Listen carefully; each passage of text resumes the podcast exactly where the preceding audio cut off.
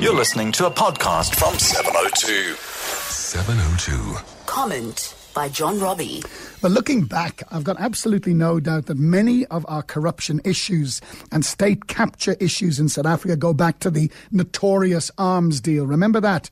I mean, we had fighter jets that we certainly didn't need. We had submarines, you could argue the same, ships that we did need, but uh, they cost billions and billions of rands. We had lies about offset investments and jobs. And then, of course, we got Schabir Shaik in jail before he obviously threatened to spill the beans and he got out to play golf. Remember all of that, despite he got out on a medical exemption and he ended up playing golf. Remember all of that.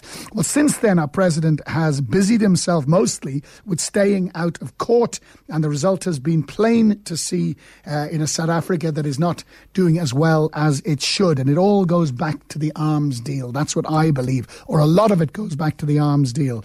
Well, now we hear yesterday that Eskom is to call for proposals to build nuclear power stations. This was a surprise a disclosure. It was made by the Energy Minister, Tina Joemat Pettersson, and the Western Cape High Court yesterday. Well, why should be worried? Should we be worried? I'll tell you why.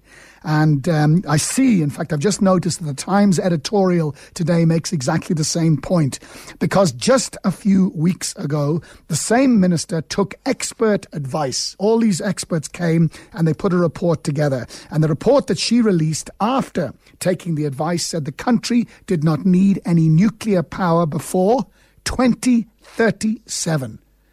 So we don't need nuclear power stations now. So why are we in such a hurry to spend a trillion rands that we don't have on six nuclear reactors? Well, that is the very, very big question. And given the arms deal and the current concerns about state capture and the fact that President Zuma is on his final lap, why do you think we're in such a hurry? I think the answer is obvious. We should be very concerned.